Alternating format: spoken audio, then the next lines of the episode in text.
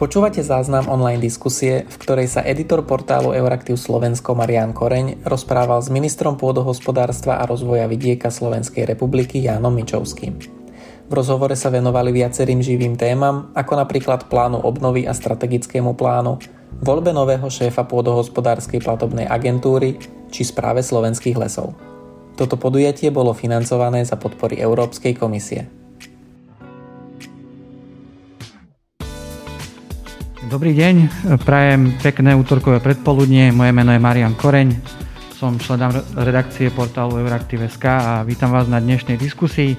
A teda možno výstižnejšie slovo by bolo rozhovore, v ktorom sa počas následujúcich 60, približne 60 minút s mojim hostom budeme rozprávať o hlavných témach uplynulého roku v poľnohospodárstve a potravinárstve a čo prinesie rok 2021, ktorý by mal byť z viacerých dôvodov alebo mohol byť e, tým zlomovým rokom pre budúcnosť e, slovenského polnohospodárstva.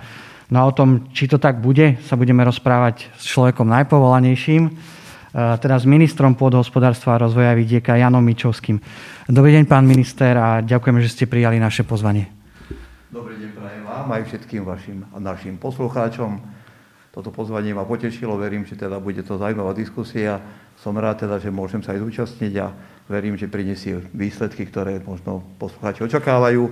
Ak všetko nezodpovieme, tak to bude dané len teda na konto toho, že všetko nevie nikto, ani minister, ale rozhodne budem rád, keď otázky, ktoré prídu, ma aj nasmerujú možno na tú oblasť, ktorá ľudí zaujíma najviac, lebo naše ministerstvo je naozaj širokoprofilové. Dovolím si povedať, nemali by to byť otázky len polnohospodárske, ale pôdohospodárske, lebo ministerstvo má na starosti 88% krajiny, pôdy a verím teda, že je o čom. Ďakujem za taký pekný úvod. Ja ešte dodám, že do rozhovoru sa môžu zapojiť aj diváci prostredníctvom platformy alebo teda webovej stránky Slido. Môžete pánovi ministrovi klásť otázky aj vy. Stačí, keď na tejto platforme alebo teda stránke zadáte heslo Euratstiv host. Iba pripomeniem, že vzhľadom na obsahové zameranie nášho portálu sa chceme dnes venovať primárne témam, ktorí majú nejaký presah na Európsku úniu alebo európskej politiky, čiže moja prozba smerom aj k vám je, eh, aby ste to zohľadnili v svojich otázkach. A pridám teda ešte jednu informáciu. Dnešné podujatie vzniklo aj vďaka finančnej podpore Európskej komisie, eh, Európskej komisie, za čo Európskej komisii samozrejme ďakujeme. Eh, dobre, začnem teda aktuálne mm, výsledkom vládnej krízy, ktoré sme boli svetkami posledné, posledných niekoľko týždňov, je, že budeme mať novú vládu s novým premiérom, je už teda isté, že budete v novej vláde zastávať post ministra pôdohospodárstva? Viete, v politike nie je nič isté. Za dve hodiny máme zasadnutie vlády. Hlavným cieľom bude teda podanie demisie, dohoda na tom a osud novej vlády je o tej chvíle, ako sa podá demisia, bude v rukách pani prezidentky Čaputovej, takže možno tú otázku treba smerovať na ňu. Takže... Ale vy chcete pokračovať? Ale áno. Vnútorné rozhodnutie, zodpovednosť, aj ciele o tom hovoria, ale viete, Dôležité sú tie ciele a tie osoby musia vždy ustúpiť do pozadia, však napokon boli sme toho svetkami práve v posledných dňoch, keď sa ukázalo, že, že ciele tejto vlády sú viac ako konkrétne osoby a ja musím aj na toto konto povedať, že oceňujem, že sme dokázali aj v tejto fáze, že si vážime mienku ľudí a že reagujeme na ich predstavy, ktoré sú aj našimi predstavami. Takže nie človek, ale cieľ a tá základná téma ukážka toho, že sa krajina riadiť inak, zodpovednejšie, lepšie, ako to bolo pred nami, je, myslím, ďaleko viac nad tým, kto to bude konkrétne vykonávať. Vždy môžete nájsť lepšieho a to platí aj o mojom kresle. Ale máte dôveru, dôveru nového premiéra, ktorý, o ktorom sa teda predpokladá, že to bude pán Eduard Heger a teda aj koaličných partnerov? Neviem nič o nedôvere, tak by som odpovedal. Bude sa niečo meniť ešte v tejto súvislosti na programom vyhlásení vlády? Teda v tom podhospodárstve? Osobne sa domnievam, že nie je na to žiadny dôvod. Určite tie programové ciele sú správne a ich naplňanie treba v nich pokračovať, takže pokiaľ by došlo k nejakému detailu, tak by ma to až prekvapilo. Myslím si, že program vyhlásenie vlády je nastavené správne a treba sa orientovať na jeho naplňanie a nie na nejaké úpravy. Dobre teda, pán minister, poďme teda sa pozrieť na to, ako vyzeralo tých uplynulých 12 mesiacov, odkedy ste vo funkcii. Vaša vláda má pomerne ambiciozne programové vyhlásenie vlády v oblasti poľnohospodárstva, potravinárstva, teda pôdohospodárstva, ako ste to nazvali, eh, kde si za ten základný cieľ vy máte to priamo aj v názve to, tej kapitoly, ktorá sa venuje tejto oblasti potravy, zvyšovanie potravinovej sebestačnosti. Čo z vašich plánov sa vám za ten uplynulý rok podarilo presadiť? Tak základný problém, ktorý jednoducho musí sa tu správne pomenovať aj na tejto diskusii, je nečakaný vstup pandémie, ktorá pozmenila veľa možno nasadení a úmyslov členov vlády, lebo za ten rok som sa zúčastňoval teda nie len zasadnutia vlády, ale aj pandemických komisí krízového štábu a musím povedať, že keby som to mal tak od sa odhadnúť, tak možno nejakých 60% času, 70 sa venovalo práve týmto nečakaným krízovým udalostiam. Ale dobre, popri tom nikto nehovorí, že sa zanedbali aj samotné výkony, ktoré smerujú k odbornosti jednotlivých rezortov. Tak to najdôležitejšie, čo treba zdôrazniť, je skutočnosť, že sme našli na ministerstve nesmierne veľa negatívnych vecí. Negatívny v tom zmysle, že ak sa tak často zdôrazňovalo, že vláda Igora Matoviča nastúpila najmä kvôli tomu, že ľudia túžili po nastavení spoločnosti na úplne nový, čistejší, morálnejší rozmer.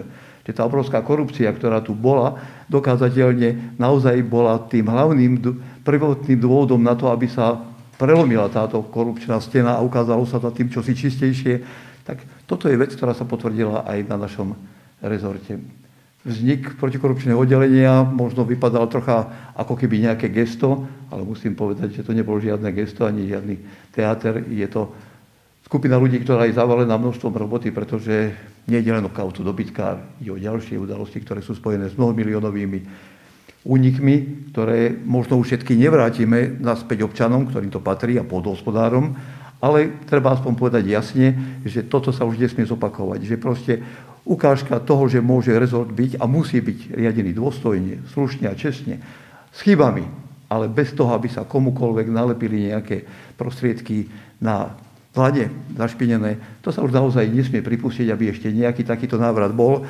A viete, možno dôsledok tej pandémie aj tých úloh je ten, že som pomerne veľa sedel v kancelárii a málo som chodil pomedzi farmárov, bolo treba viacej. Ja chápem, že mám stovky úradníkov, ktorí nech robia na papieroch a ja by som možno mal tie veci nastavovať priamo aj v teréne, aby som reagoval citlivo na tie požiadavky. A jedna taká základná vec, ktorá mi udiera do uši a do očí všade, kde sa pohybujem, je asi tá, že keď vidím niečo zanedbané, niečo, čo nie je na úrovni doby. Z hľadiska modernizácie, polnospodárskej techniky, stavie budov, technológií, tak sa spýtujem, prečo, prečo ste do toho neinvestovali, prečo ste sa nepokúsili zvyhnúť svoju prácu, svoju farmárčinu na vyššiu úroveň. A odpovede že ale pán minister, my sme sa pokúšali, ale viete, vždy prišla potom taká druhá otázka, že ak sme požiadali o nejakú podporu z európskych fondov, tak zároveň bolo pod otázkou a viete, čo sa patrí, viete, koľko treba zaplatiť. Proste rozkladanie európskych peňazí nebola nejaká okrajová záležitosť, že raz za čas si niekto dovolil to. Od čias, odkedy sa vymysleli peniaze, tak to zrejme mhm. funguje a bude fungovať. Lenže alebo bola to hlavná téma. Nedáš, nedostaneš. Takže možno popasovať sa s touto myšlienkou a vôbec presvedčiť ľudí, že prišla garnitúra, ktorá to myslí smrteľne vážne, že tá očistá spoločnosti je nevyhnutná a že tí pôdohospodári musia dostať informáciu úplne presnú, že sa toto už robiť nikdy nebude. To bol nejaký proces, lebo oni tomu ani prvej chvíli možno neverili. Lebo za každým príde nejaká vláda, čo si pekne povie, však kto by sa hlásil ku krádežiam, každý sa hlási k veľkým ideálom a cieľom, ale tá skutočnosť je z mojich stretnutí s farmármi taká, že rozkladanie prostriedkov aj z európskych zdrojov bol systém. Nebola to... Prepačte, pán minister, to, to, tú očistú rezortu je asi také opatrenie, ktoré vám nikto nebude vyčítať a je to jedna z, jeden z tých krokov, ktoré, vám, ktoré asi väčšina ľudí oceňuje. Uh, mňa skôr zaujíma ešte, že uh, v zmysle toho, že asi nekradnú nestačí, že, že, že aké kroky ste prijali, uh, preto ako vy ste to nazvali, uh, preto pozdvinutie toho farmarčenia na vyššiu úroveň za tých, za tých posledných 12 mesiacov a či ste s tým spokojní, čo sa vám podarilo? Určite spokojný nemôžem byť, pretože ak som povedal hlavné ciele, ktoré boli teda v nastavení fungovania nových našich organizácií, to bola veľmi zložitá úloha. Zoberte si, že z riadovateľskej kompetencii ministerstva podhospodárstva je 20 inštitúcií a skoro každá má svoje špecifika, s ktorými sa musíte popasovať, ale aby sme teraz išli k tým konkrétnym veciam, ktoré vás zaujímajú. Napríklad jedna z prvých vecí, ktorú bolo treba riešiť veľmi účinne, bola obrovská nespravodlivosť, ktorá fungovala na systéme prenajme štátnej pôdy.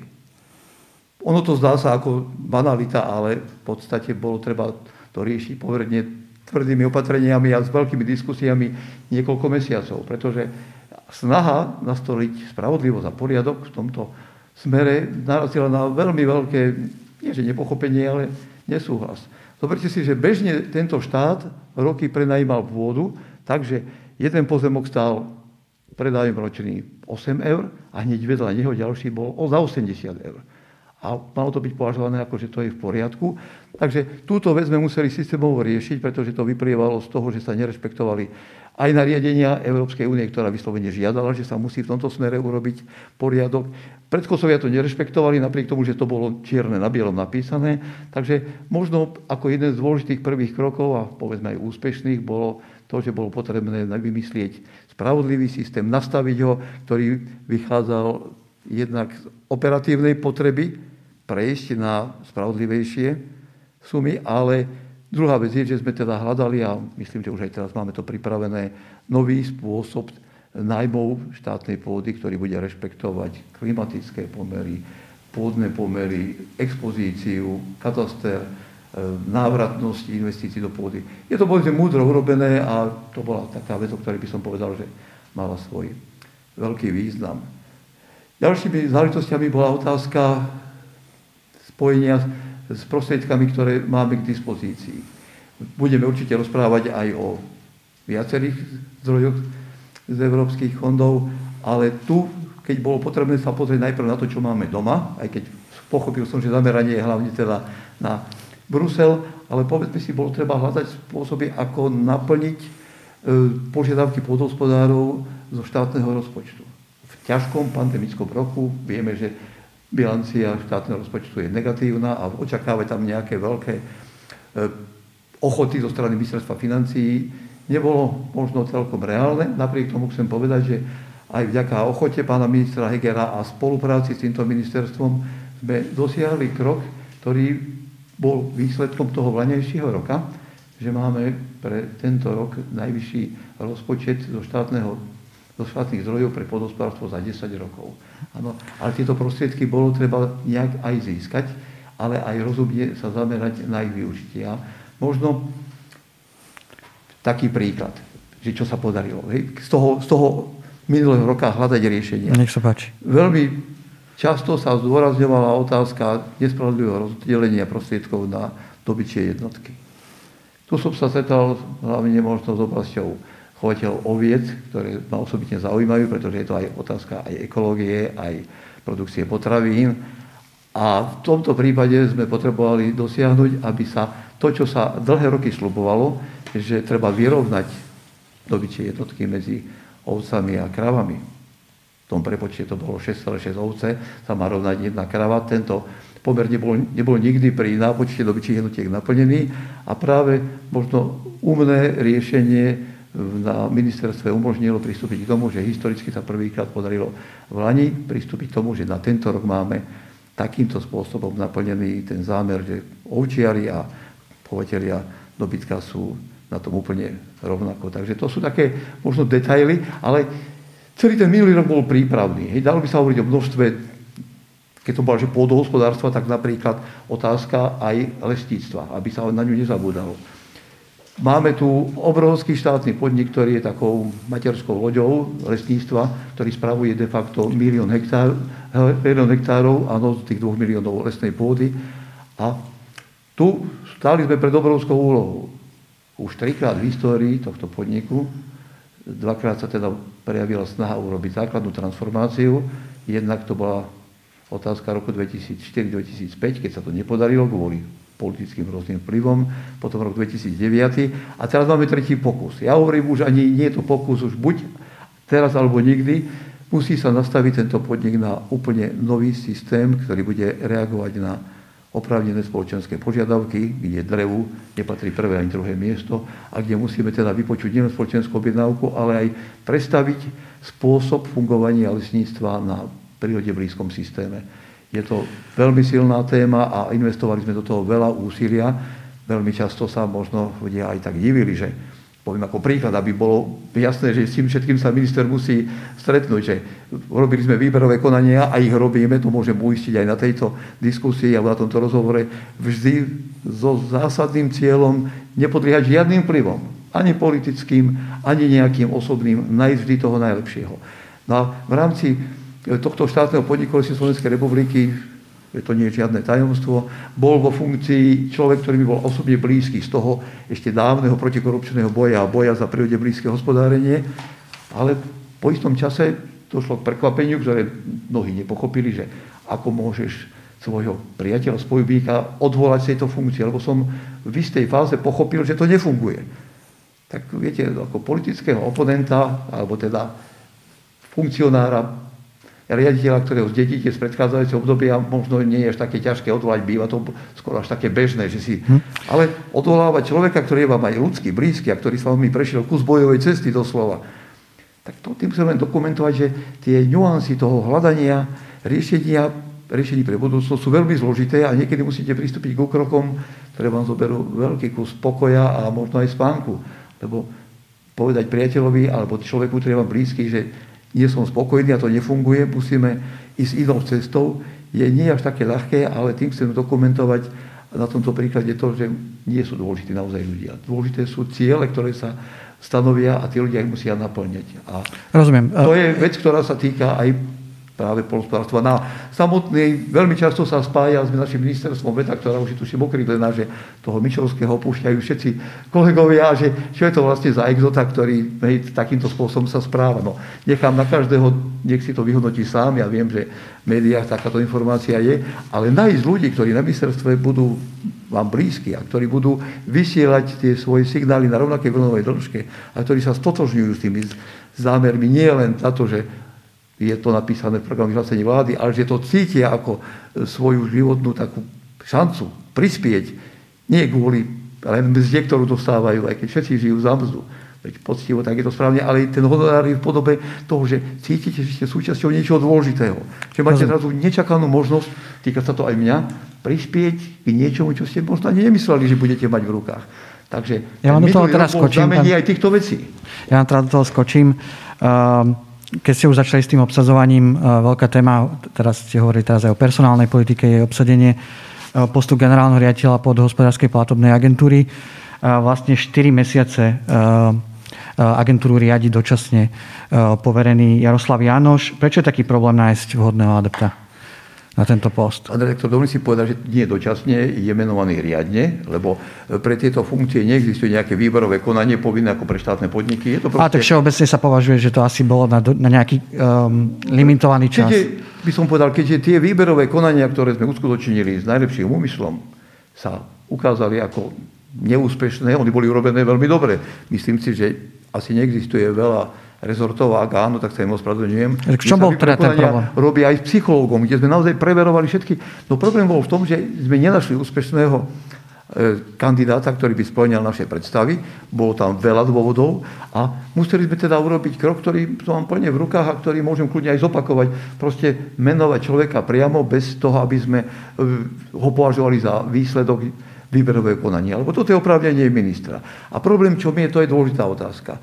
PPAčka je istým symbolom. Ja chcem povedať hneď na tomto mieste, že je tam množstvo statočných dobrých ľudí, ktorí naozaj robia vysokú odbornú prácu a nie sú ani tak nejak mimoriadne oceňovaní ani finančne, ale ani v dnešnej dobe ani morálne, lebo na tej PPAčke pracovať je skoro možno až hodné zapretia, že kde robím tá PPAčka zdedila obrovské problémy. To už sme hovorili na začiatku, nebudeme sa k tomu vrácať. To je, to je všeobecne známe, pán minister. Ale musíme spomenúť toho Guniša, človeka, ktorý mal všeobecnú podporu, ktorý je expertom, odborníkom, znalcom nielen slovenského, ale aj európskeho prostredia.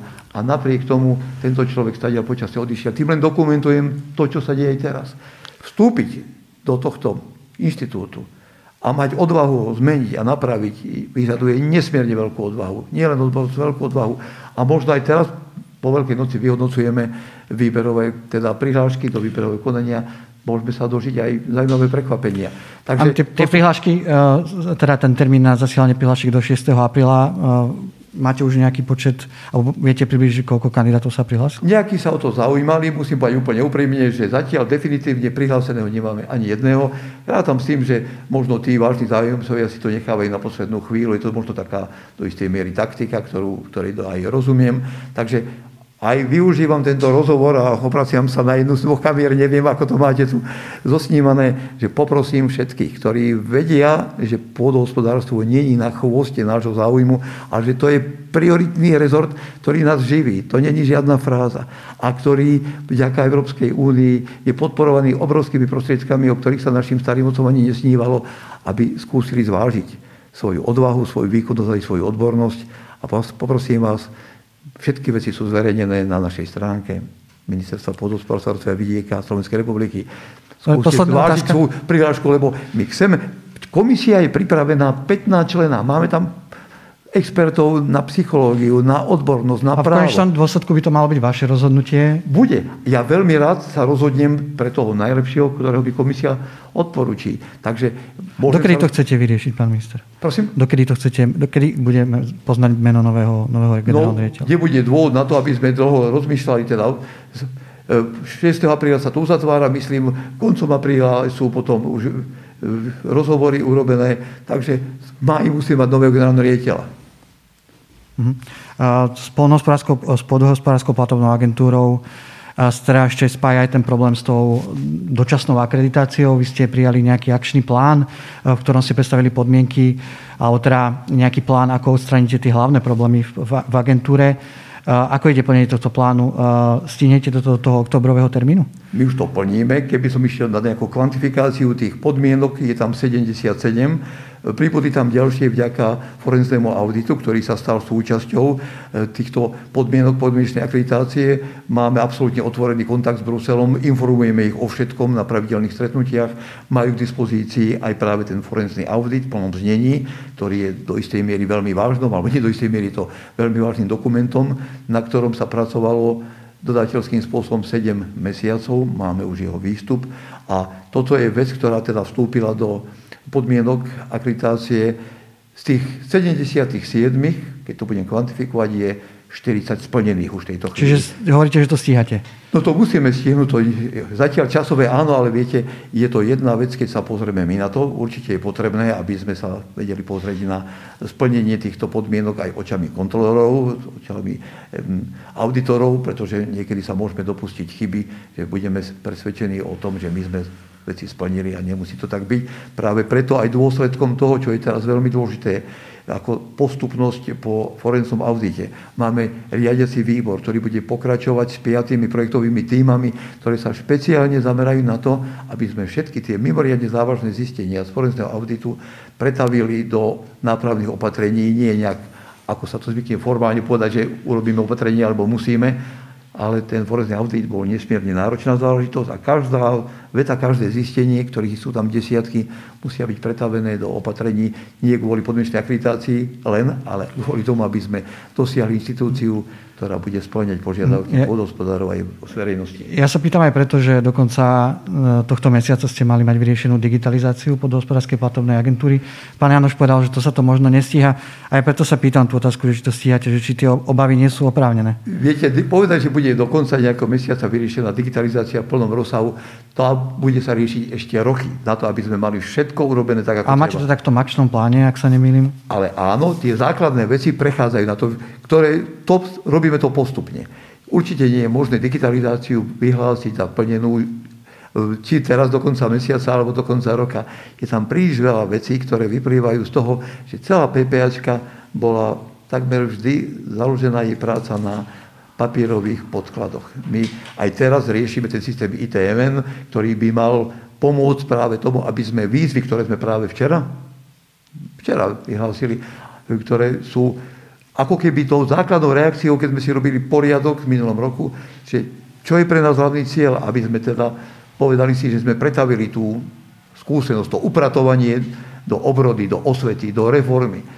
A to, čo chcem aj odkázať aj tu a povedať, že ako ideme využívať bruselské prostriedky, to je práve to, že nechceme, ja to poviem tak, aby sa tam niekto nenahneval, rozdávať almužny, že rozmýšľať, ako teda uchlácholiť vodospodáru a dať im nejaké tie peniaze takým helikopterovým spôsobom, aby každému sa ušlo rovnako a len už nás nekritizujte. My sme pevne rozhodnutí tvrdo urobiť všetko preto, aby každý, a to je našim cieľom, ku ktorému vyzývam aj na tomto fóre, cítil potrebu modernizácie, zásadnej modernizácie podhospodárstva, aby sa do toho pustil. Ideme poctivo vložiť obrovské prostriedky, 337 miliónov, len teraz máji, budú vyhlásené, do toho, aby sme, myslím, že odborníci, teda, ktorí sú aj našimi posluchaťmi, do tej 4 jednotky, 4 dvojky, a tie investície do potravinárstva, podhospodárstva, aby sme tie peniaze rozumne využili. Chcem povedať tu veľmi jasne, že ani cent z tých peňazí sa nemie, nesmie ani neprilepí nikomu, kto bude zase nejakým viete, poradcom alebo expertom alebo niekto pozadí. Do posledného centa budeme tieto peniaze vyplácať podľa transparentného spôsobu keď sa spýtujete aj na tú digitalizáciu, možno všetko nestíhame, ale vravím, keď to poviem tak trocha veľmi vulgárne zjednodušene, tak to bude v Exceli. Všetky podmienky budú jasne dané, kam smeruje výzva, aké sú tam podmienky na jej naplnenie kritéria, kto sa kedy prihlásil na minútu, ako naplnil požiadavky a ako sa teda umiestňuje na čiarov alebo počiarov. Takže všetko bude sledované verejne a na to potrebujeme teda ani nie možno až taký veľký software, ale rozhodnutie a to rozhodnutie som už urobil, že takto to musí byť. My sa proste nesmieme dopustiť toho, čo bolo praxou. Že síce boli vyhlásené kaďaké schémy, ale potom niekto prišiel, možno, že to bolo tak zatvorí dverami, ale zrazu niekto, kto bol hlboko počiarov, sa dostal do systému, aby bol vysoko na čiaru. No, tento problém je dlhodobo známy. Ja Spomínali ste to že tieto stovky miliónov, ktoré sme aj teraz včera oznámili, pôjdu spôsobom, ktorý nesmie a nebude mať nič spoločné s takýmito podivnými správaniami. A poprosím, keďže ideálne nie je nič, ak by niekto mal vedomosť o tom, že tieto slova, ktoré teraz hovorím, sa nezhodujú s realitou, tak nech urobí všetko preto, aby sme sa o tom dozvedeli. Lebo ja samozrejme nemôžem dovidieť ani nikto z mojich ľudí, každému do svedomia, ale, ale ľudia vedia všetci dohromady posúdiť situáciu a viete, ja to zase poviem tak úprimne. Keď sa rozprávam potom na takom mimo, mimo kamier a o tom, čo sa dialo a poviem, a počujete, vy ste nedávali. Všetci sme dávali, keď sme chceli. Takže Prosím, aby sme si uvedomili hĺbku úpadku, lebo tých 12 miliard, ktoré pretiekli z Európskej únie, tie mohli byť dneska vyžité možno inak a mohli sme byť niekde ďalej. Dneska sme možno nemuseli riešiť problém zemiakov. Ja, ja neviem sa Dobre, pán minister, ja sa ospravedlňujem, ja vás, ja vás tu utnem, aby sme sa, aby sme sa nezostali iba pri tejto téme. A máme tu otázky už nejaké, áno. A, sú tam, áno. Ja by som sa ešte spýtal teda na to programové vyhlásenie vlády, ako sa vám darí plniť. Vy tam máte pomerne explicitne vyjadrené niektoré kroky, ktoré chcete prijať. Jedným z nich bola redistributívna platba. Vy ste ju teda od tohto roku zaviedli. Um, zaviedli ste ho takým spôsobom, že možno není úplne naplnený ten hlavný cieľ redistributívnej platby. To znamená, že presmerovať väčšiu časť dotácií od tých väčších farmárov smerom k menším a stredným farmárom. Prečo ste zvolili takéto riešenie? To riešenie naozaj je istým takým duálnym prístupom, že my sme naplnili ciele redistributívnej platby, Áno, my sme naozaj urobili to, čo sa očakáva. Podporili sme prvé hektáre. Tých 28 hektárov sme zdedili, určite bylo treba a tak to budeme robiť aj v novej SPPčke, pôjdeme na vyššiu výmeru. Takže to bola vec, ktorú, ktorú sme si nemohli pohnúť, lebo 28 hektárov, kto si kedysi v minulosti nahlásil do Bruselu, že to je e, výmera priemernej farmy, nie je to pravda, takže týmto sme nemohli pohnúť. A bola tam otázka nastavenia prostriedkov, ktoré by mali prísť na tieto hektáre tak, aby to podporilo tých malých. Ale ja sa, viete, veľmi často je to otázka hľadania miery. Ja som sa stál pri rôznych debatách a nešlo len o komoru, nešlo len o predstaviť, ale s mnohými farmármi, účastníkom diskusí, že vznikla obava, že tá podpora bude príliš masívna, tak dôjde k istému rozkladu systému pôdohospodárstva v tom slova zmysle, že to bude veľmi zaujímavé na to, aby sa aj ľudia, ktorí nie sú pripravení produkovať, začali o pôdu zaujímať. Ale, takže ale vy zároveň tú, hovoríte, tú, že to nie je také ľahké, že, to, že, že sa nemôže o to zaujímať hoci kto, len s tým, že príde s občianským preukazom. A možno preto sa spýtam, že, že prečo ste nakoniec ustúpili z tej pôvodnej sadzby a skončilo to na tých 50 eurách? Lebo sme hľadali tú mieru, to je to kľúčové slovo, ako by sme podporili do tej miery, aby to teda naozaj pomohlo tým malým, menším a zároveň, aby to nespôsobilo ten rozklad. Naozaj boli tie diskusie veľmi zložité a tá prvotná úvaha dať tých 150 eur na prvé hektáre e, vyvolávala obavy, ktoré som musel vypočuť. Takže hľadanie tej miery. Mm. Možno, povedzme si, historicky prvýkrát sa redistributívna platba vôbec uplatnila. Nebudeme pokračovať spôsobom, že by sme to vyrovnávali tak, aby to do istej miery nebolo nikoho, lebo na tej redistributíve zarobili mnohí, v tom slova zmysle, že boli podporení mnohí, ale nikto na tom neprerobil. Áno, lebo pokles tej samotnej sapsovej platby naozaj nenastal taký, ako by mohol nastať, keby sme nerobili ďalšie opatrenia. Áno, a ja teda na to nadviažem. Faktom je, že to, súčasťou toho vašeho riešenia eh, redistributívnej platby je aj navýšenie základných hektárových platieb a ekologických platieb, teda toho greeningu. A analytici Slovenskej polnohospodárskej univerzity vypočítali, že kým 100 hektárová farma si teda prilepší za rok o 2000 eur, tak napríklad 6000 hektárová farma dokonca o 37 tisíc eur. To ma zaujíma, že či toto není teda priamo v rozpore s tým, čo vy hovoríte, že to nastavenie dotácií je zlé a priamo aj e, s programovým vyhlásením vlády. No, určite nie ten nápočet na tých prvých 28 hektárov, to, že dostali to aj tí veľkí, to je v poriadku. To je proste, na tom sa určite nič nemôže považovať za nesprávne, ale 28 e, hektárov pre 50 hektárového majiteľa je určite oveľa vyššia podpora ako pre vlastníka, ktorý má 1000 hektárový polnospodársky pozemok. Tu by som skôr zdôraznil aj jeden z dôvodov, ktorý bol pre e, túto redistributívu, ktorá bola podporená, povedzme to úprimne, presunom z druhého piliera, že sme sa dostali k základnej téme, ktorú považujem za potrebné zdôrazňovať tu, zdôrazňujeme v Bruseli a zdôrazňujeme to všade. Pre nás sú rozhodujúce v prvom pilieri, keďže vieme, že to nie je určené na produkciu, podpora e, viazaných platieb, teda priame viazané platby, aby sme vedeli zvýšiť na citlivé komunity, na ovocie, na zeleninu. A to sme vlastne týmto cieľom tiež, tento cieľ sme tiež sledovali. Takže možno tam je ten dôsledok, že áno, podporili sme aj viazané priame platby. Vy ste to už spomenuli, vyriešili ste to teda tým presunom z druhého piliera do prvého, čo je opäť v rozpore s tým, čo máte v programovom vyhlásení vlády. Mňa teraz zaujíma, že do akej miery sa dá teda brať vážne to programové vyhlásenie vlády, keď, keď napríklad aj priamo v tejto otázke idete priamo proti nemu. Nie, to, v tomto prípade to naozaj bolo riešenie, ktoré vyplynulo z možností, ktoré e, boli dôsledkom istých obav, že by sme nedokázali využiť tie prostriedky efektívne. To boli prostriedky, ktoré neboli provodne v druhom pilieri. Oni, bolo, na, bolo na rozhodnutí, kde ich použijeme. Takže to nebolo ako priamy presun, aj keď ono tak technicky sa to tak potom uskutočnilo. Je to, je to faktický ale, presun. Áno, ale tie prostriedky sme mohli rozhodnúť, či pôjdu do druhého alebo do prvého. Využili sme ich na prvý aj v súvislosti s priamými viazenými platbami. A ono sa to dá vyriešiť aj tak, už e, tým známym alebo takým tým neslávne známym v slovenskom poľnohospodárstve e, stropovaním priamých platieb, čím by ste získali nejaké financie, z ktorých by sa dala tá redistribútiva zaplatiť. E, prečo ste nešli týmto, týmto smerom? Ďakujem aj za tú otázku. Stropovanie bolo naozaj prioritnou záležitosťou a budeme to robiť, aj keď to teda bude možno nazývané ako degresívna platba, ale podstata je teda jasná. Keby sme to chceli robiť v tomto roku, ako som pôvodne aj mal zámer, tak natrafili by sme na problém, ktorý by, bol, ktorý by mal riešenie iba vo vysokej pokute, ktorú by Slovensko dostalo.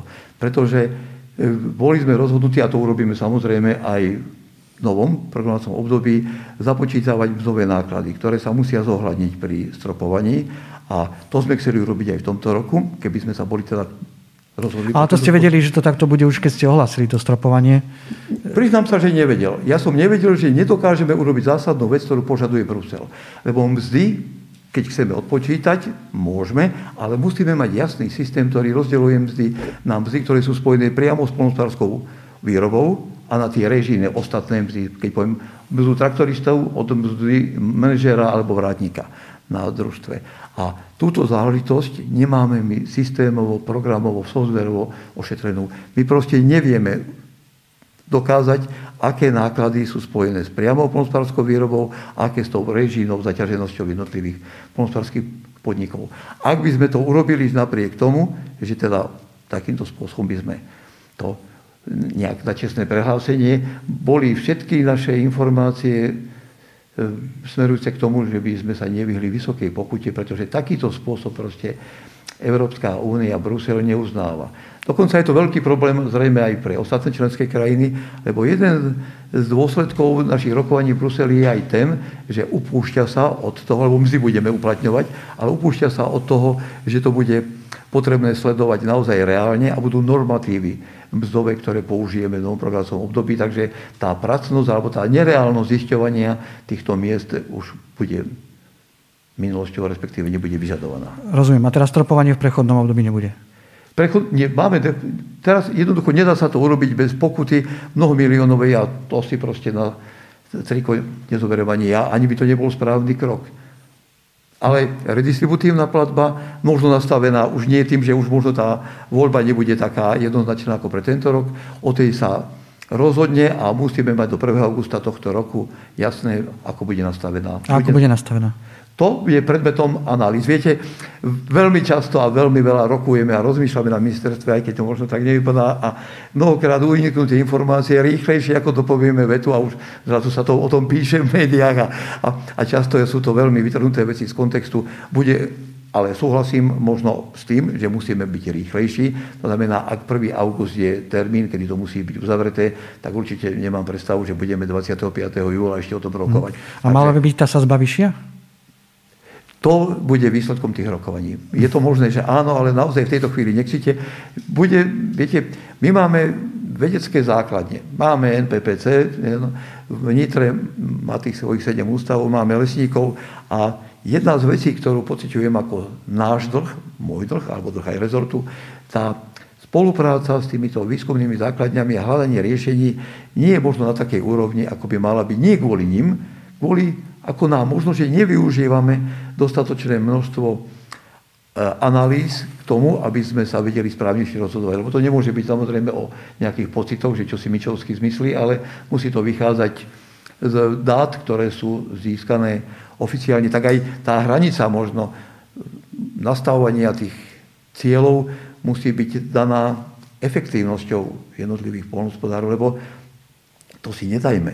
Oni keď ja rozprávam, rozprávam o tom oprávnení, že sledujeme potravinovú bezpečnosť, samostatnosť síce nie, ale bezpečnosť áno, a hľadáme spôsoby, ako dostať na náš trh oveľa viacej vlastnej produkcie, tak preci polnospodár na to nebude poslúchať. On proste nemá na to dôvod. On potrebuje vidieť, čo sa mu oplatí a namieša si ten mix tak, aby efektívnosť jeho podnikania na pôde, ktorá je ozaj veľmi riziková a klobúk dole, že sa do toho tí ľudia púšťajú a my vieme, že musíme ich oveľa viacej podporiť, je pomerne veľká, takže tie vedecké poznatky musíme hľadať práve vďaka týmto našim ústavom, ktoré musia vedieť povedať, kde je tá hranica, je, určíme, kto je malý, kto je veľký, kto je malý, kto je veľký. Rozumiem, že, teda, že teraz ešte toto nechcete povedať, e, ja tomu rozumiem, ale viete povedať, že z čoho to teraz zaplatíte? Bude sa, budú sa opäť presúvať prostriedky e, aj budúci rok z druhého piliera do prvého? Ja myslím, že nie. Táto vec je naozaj bude včas oznámená, tak ako mm-hmm. sa to patrí. A ešte raz len ten presun, tak vypadal. To bol rozhodnutie, kde použijeme tie prostriedky.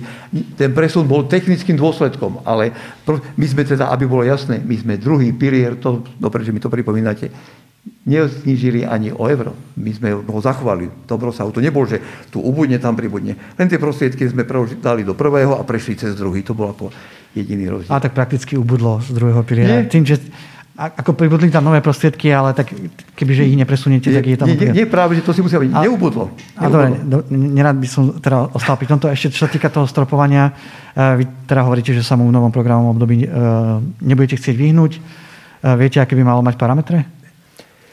Bude to tá degresívna sadzba nad 60 tisíc, to bude, myslím, 25%. A teraz hovorím o novom programovom období? O novom, áno, o novom programu, áno. A budete teda aj určovať limit? Lebo, lebo v tomto prechodnom hovoríme teda, že to nie, áno, nie je možné. To som, to som... Tak, áno.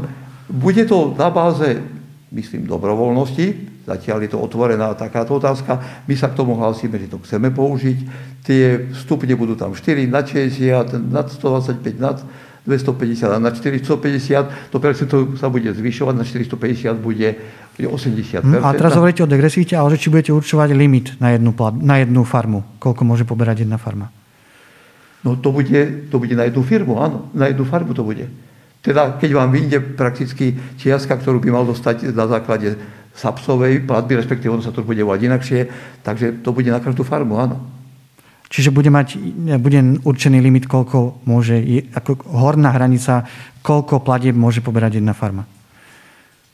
Koľko platieb? No, z tej priamej platby, ktorá je na, na daný polnospodársky podnik, bude podľa toho, koľko by na základe hektárov a na základe tej platby vyšlo, bude tej firme, ktorá by mala dostať 450 tisíc priamej podpory, priamých platieb, bude znižená táto sazba o 80%. Takže áno, to bude na farmu. Dobre. Uh, slúbili sme, že dáme priestor aj na otázky z publika. Teda ja využijem hneď prvú, má aj na viac hlasov. Kedy začnú, skončia rozhovory s ministrom Budajom, alebo teda ministerstvom životného prostredia o pričlení štátnych lesov v národných parkoch pod správu národných parkov.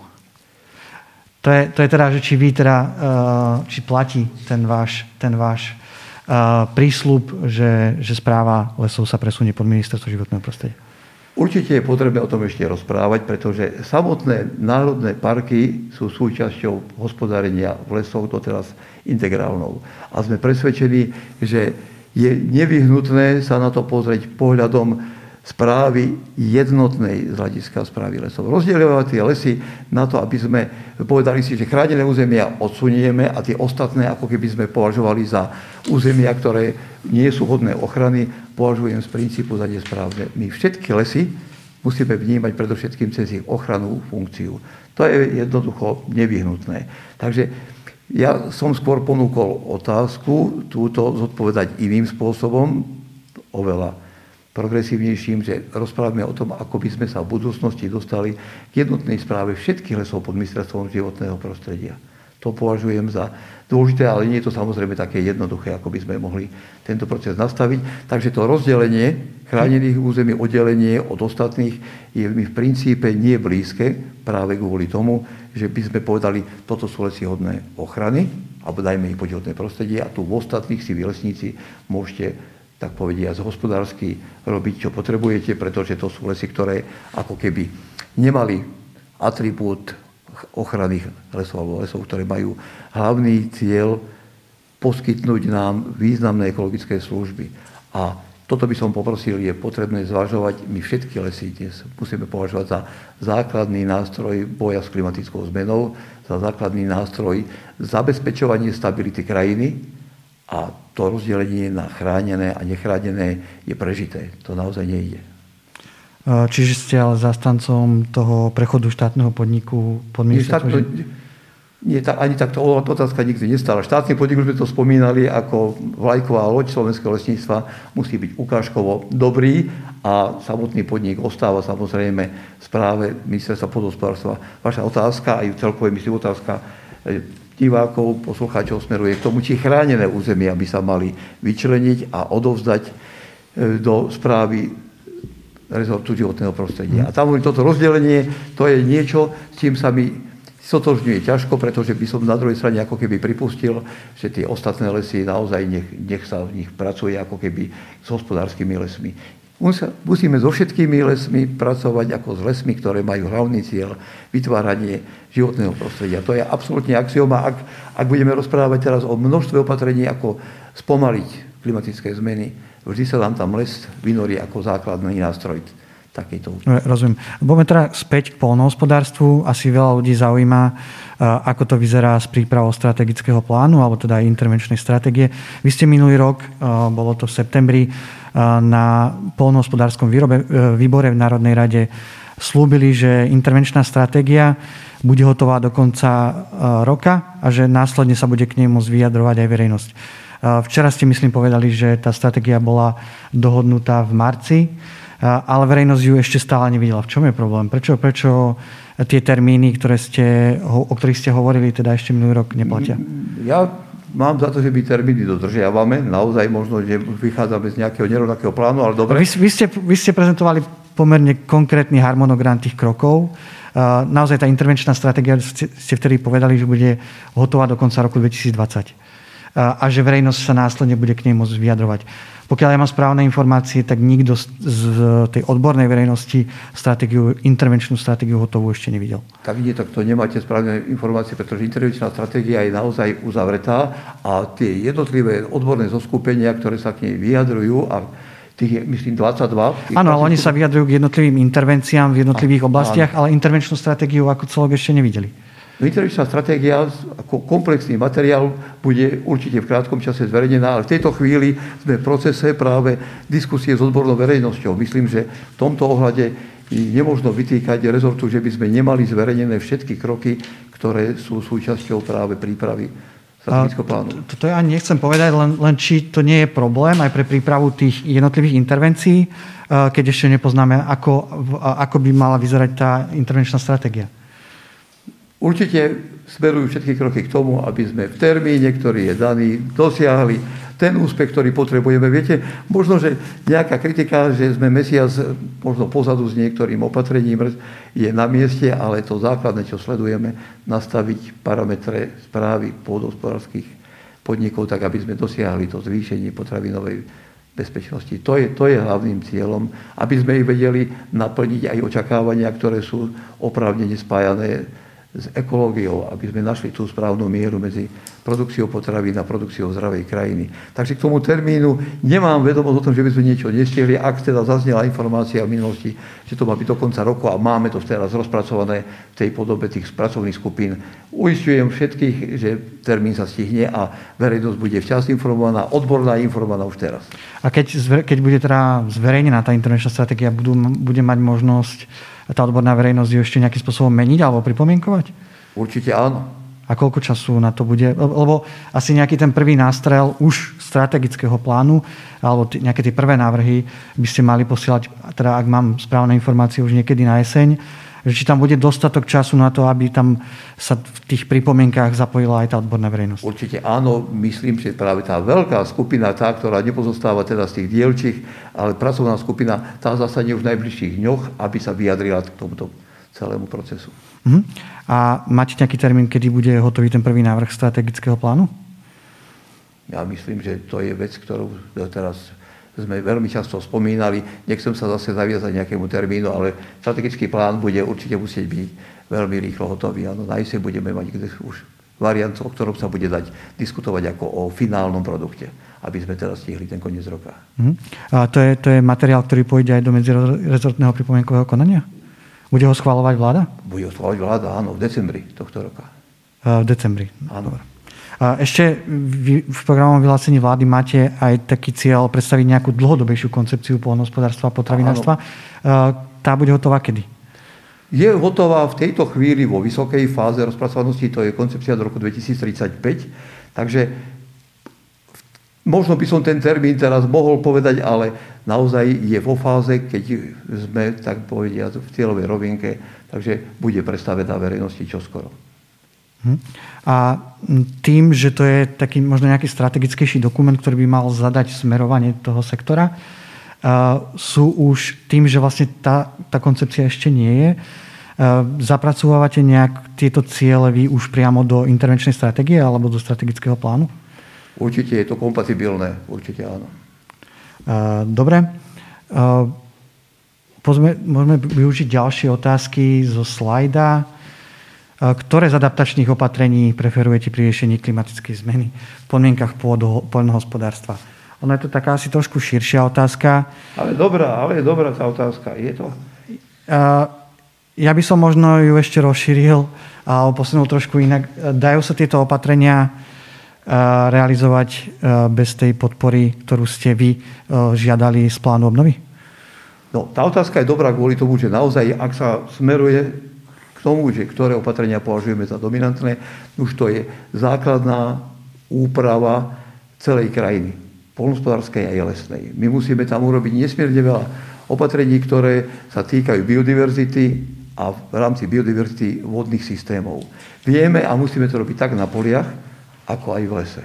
Tam k tomu smerujú všetky naše kroky a teraz tie zdroje budeme používať podľa toho, skáďa budú prichádzať, ale prioritne pôjdu do systému vodných riešení na jednej aj na druhej časti krajiny, teda aj polnospodárskej lesnej, s tým, že ten najmenší zdroj, ktorý máme k dispozícii, aj keď som sa teda pochválil, že máme 83 miliónov zo štátneho rozpočtu, ale určite na samotné opatrenia zo štátneho rozpočtu máme čiastku, ktorá nie je výrazná. Tam máme 8 miliónov, ktoré by sme mohli použiť na pozemkové úpravy v súvislosti s tvorbou krajiny. Aby sme to nespájali s tou komasáciou, tak často spomínanou, ale aby sme to spájali s tým, že je potrebné urobiť spoločné zariadenia, ale stromoradia, vetrolamy, remísky, zasakovacie pásy, rybníky, poldre a toto všetko nám v krajine chýba. To opakujeme do nekonečna a je to tragická tiež otázka zdedenia to, čo sme zdedili. My máme na Slovensku 3559 katastrov,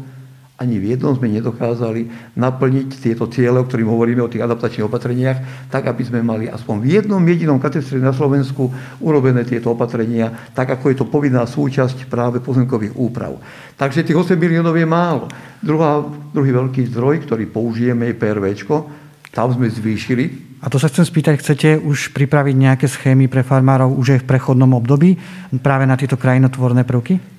Máme na to určených 55 miliónov, ktoré sme vyčlenili na tento cieľ a toto musíme urobiť, ale bavíme sa o pozemkových úpravách, lebo možno si celkom nerozumieme, lebo druhá vec je, čo budú robiť samotní polospodári. Toto už je to, čo ideme vložiť do krajiny, aby sme z PRVčka zabezpečili už na vysporiadaných pozemkoch, lebo to je nesmierne dôležité.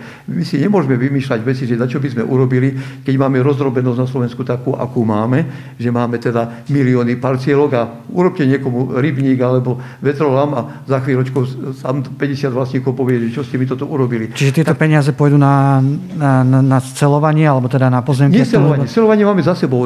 Tam, kde sme scelovanie už zvládli, to je 430 katastrov, máme z tých 3000 1559 celných, tak tam ideme urobiť práve tie projekty, ktoré sú vypracované, možno ich bude treba aktualizovať, že začneme ich realizovať konkrétne, aby sme videli v tej krajine opatrenia už tohoto roku na jeseň. Púšťame sa do spolupráce aj s Vysokou školou v Nitre, aby sme našli tie riešenia, ktoré tu musíme nielen pomenovať, ale vložiť do tej krajiny.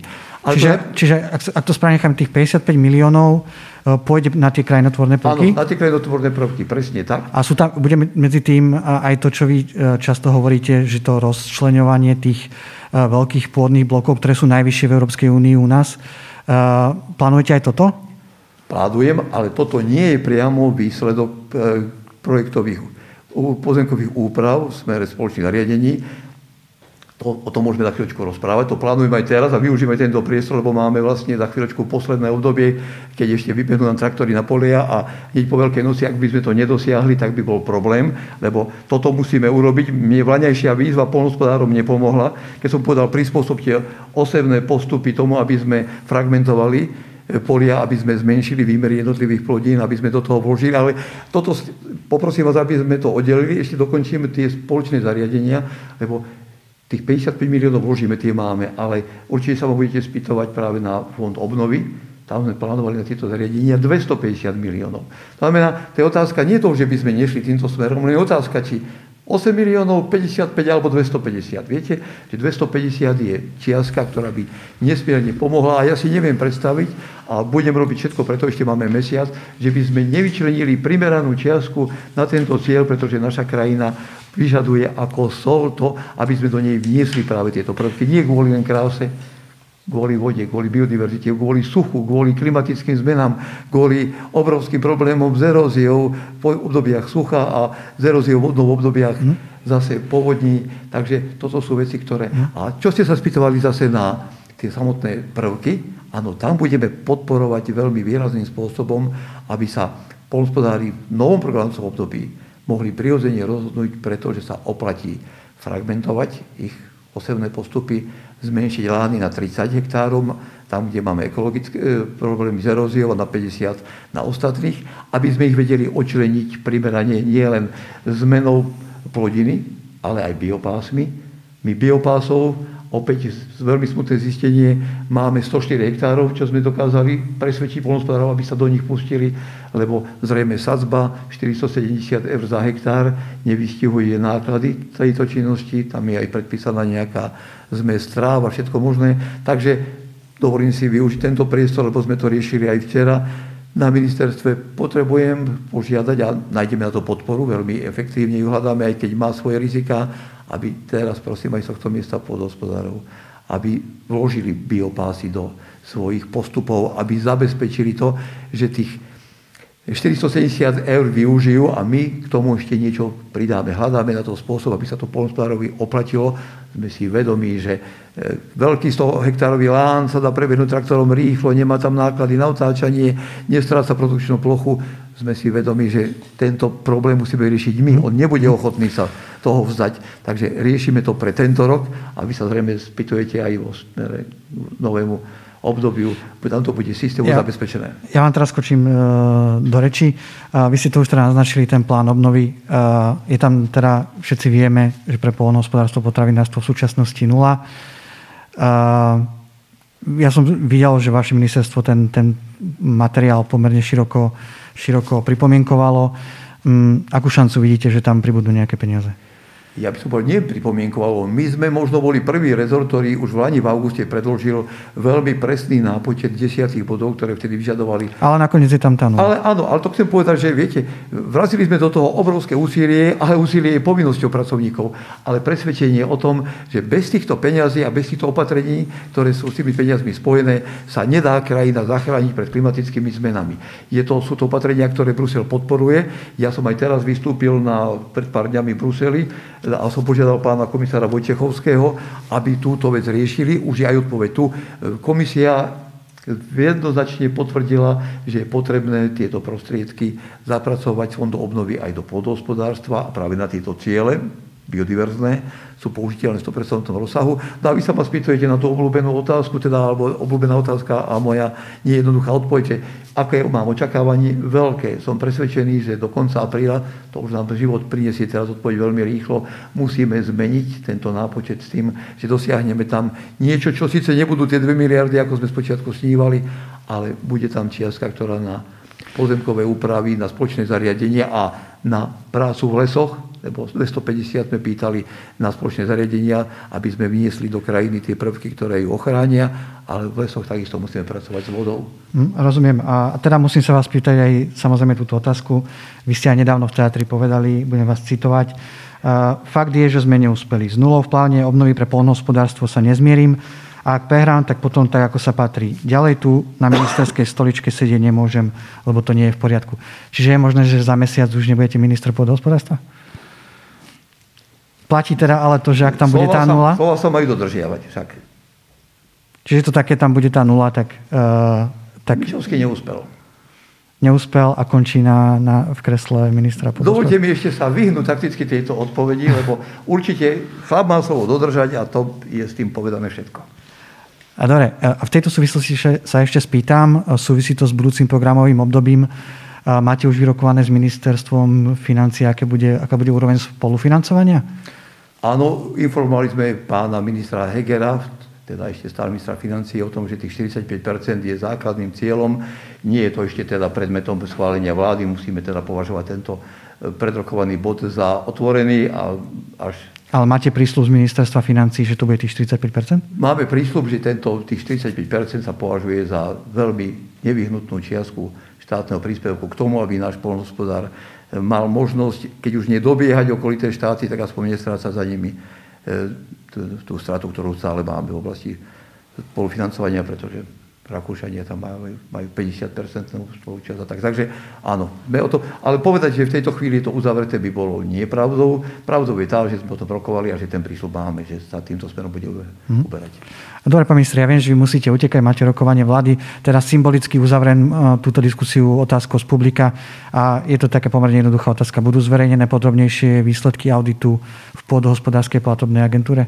Zatiaľ je to veľmi dôverný materiál, pretože množstvo podkladov z tohto materiálu je predmetom skúbania orgánov činných v trestnom konaní, takže zverejňovať ho v plnom rozsahu nemôžeme, ale chápem túto otázku a po redukcii tých vecí, ktoré by mohli ohroziť vyšetrovanie, tak nebude problém zverejniť tento materiál s tým, že musíme za to si vyžiadať aj súhlas tvorcu, teda dodávateľa tej komisie, ktorá to urobila.